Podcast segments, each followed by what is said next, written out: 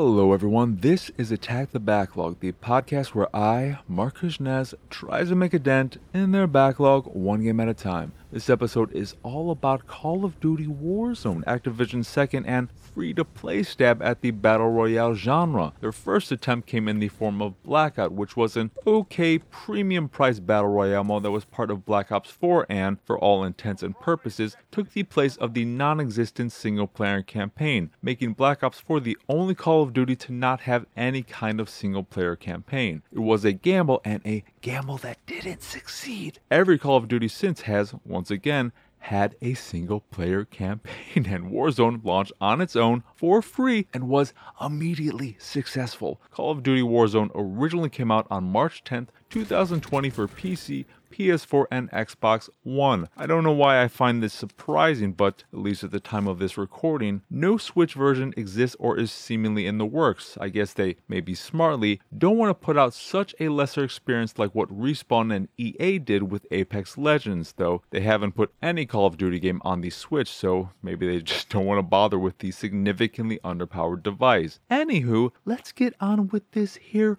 review. This is kind of a weird pick. Weird because it's a free to play game, so how can it be in my backlog when I don't actually own it? What's my excuse? Ownership doesn't really matter. Though I will never play a game I only own as part of PlayStation Plus, games with gold or the like, or attack the backlog. So I'm already being a big fat hypocrite. The reality is, there are no rules and I can do what I want. All that said, I decided to finally give Warzone a proper go because I adored Apex Legends and after retiring from Apex over a year ago, spoilers, I'm back into Apex, man. I am so back into Apex. I've been itching for a new Battle Royale game in my life and ended with two choices. PUBG or Warzone. I know many other games exist. I've played quite a few. Shout out to Realm Royale for being not terrible, but these are the two ones I've always been the most interested in. While I think I would enjoy PUBG more, I went with Warzone because I wanted to see what a super polished battle royale game was like, and I was not disappointed. Warzone is incredibly polished and overall a good time. However, there are some weird design choices that leave me puzzled and still confused weeks after I stopped playing. For the record, I played about 8 hours of Warzone, mostly solo, and all of it on an Xbox Series X. At its core, power Warzone feels like a middle ground between Apex and PUBG. It's not as fast and frantic as something like Apex, but it's also not as tense and methodical as something like PUBG. It falls somewhere in between and, in doing so, justifies its existence, though having a well made Battle Royale game that plays like Call of Duty and doesn't cost $60 was more than enough justification on its own and exactly what Activision should have done all along. But Warzone doesn't rely solely on its Call of Duty lineage, it does add a few elements that spice things up and give it an identity of its own. The most obvious spice is the Gulag, a prison you're sent to after dying the first time with the chance to return to the game if you win a one on one battle against a fellow fallen combatant. The Gulag means death isn't the end, well, at least not your first death, unless your first death comes after the fourth round, and this little addition goes a long way in making the overall Warzone experience feel unique and is also a big part of what differentiates Warzone from other Battle Royale games. The thing about Warzone that's different from other Battle Royale games I've played is it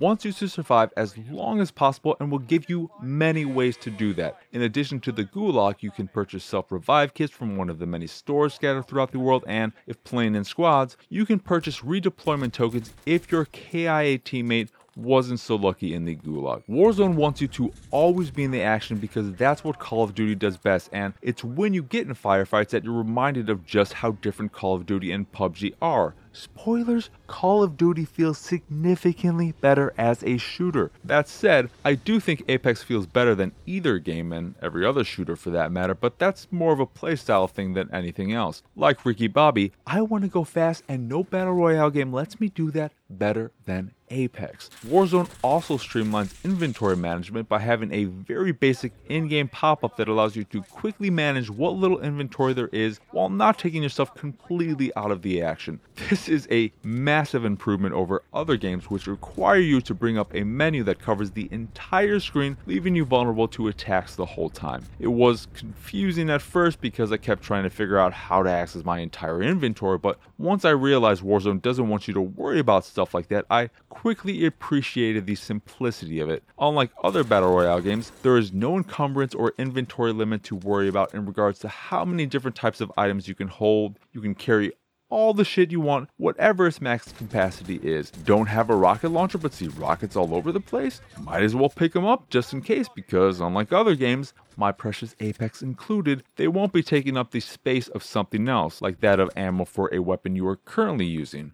This is just another way in which Warzone does what it can to keep you in the game and not buried in menus or the like, helping Warzone be one of the most accessible Battle Royale games out there. But Warzone isn't all sunshine and roses. There are weird design choices that make no sense and still have me wondering why such decisions were made. First and foremost, most of the guns do not show their firing rate or allow you to change said firing rate. There are exceptions, but the fact that not every weapon at the very least shows you if it's a single fire, burst fire, or automatic is crazy. Sure, I understand not allowing one to change the firing rate for every gun because not every gun has multiple firing modes, but at least let me know what the firing rate for every gun is because when you're starting out and don't know the guns well, it's easy to die in a firefight because you held the trigger expecting your gun to be an automatic when it's only a burst fire gun. I'm not saying this happened to me multiple times, but it happened to me multiple times. The next one is a nitpick, but I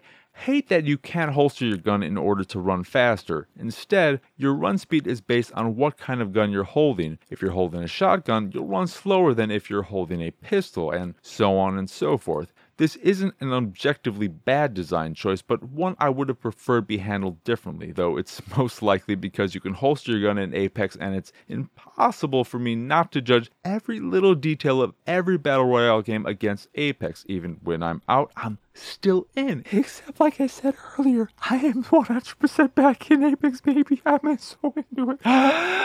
and that's kind of it, complaint wise. Call of Duty Warzone is an incredibly well made, streamlined experience that's a lot of fun to play, whether soloing or with a group. You don't have to worry about different armor levels, health packs, or a lot of the other little things that slow down the experience. Instead, you just have to worry about what guns you have, that you have enough ammo, and that you're carrying some armor plates to replenish your armor when it's damaged. It's about as simple as a battle royale game can get, so much so that while he may not have had any chicken dinners or whatever Warzone calls winning, my dad still understood everything going on in the game and never felt overwhelmed. That alone says a lot, like a lot, a lot. The only problem for me is I just prefer the way Apex feels. If I'm not playing Apex, I want something more different than Warzone, which feels close enough to Apex without being Apex that I lost interest after putting in my initial 8 hours. I've come back to the game here and there since putting those 8 hours into the game, but only a smidgen and only here and there.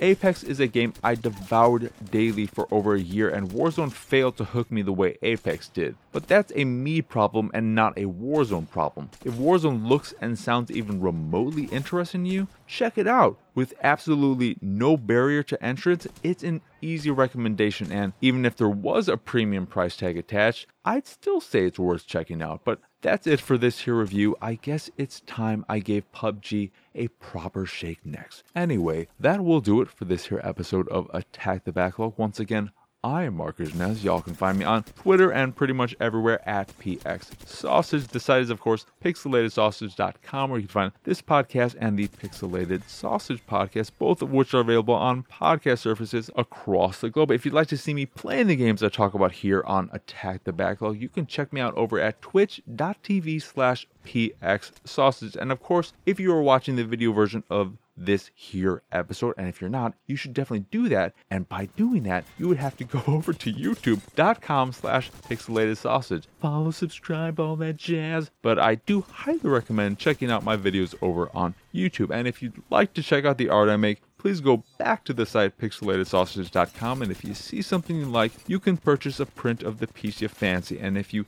fancy the site in general and anything that we do, please go over to patreon.com slash pxs and support us that way. As always, thank you for watching or listening. I hope you enjoyed this here episode, and I hope you have a wonderful, wonderful rest of your day.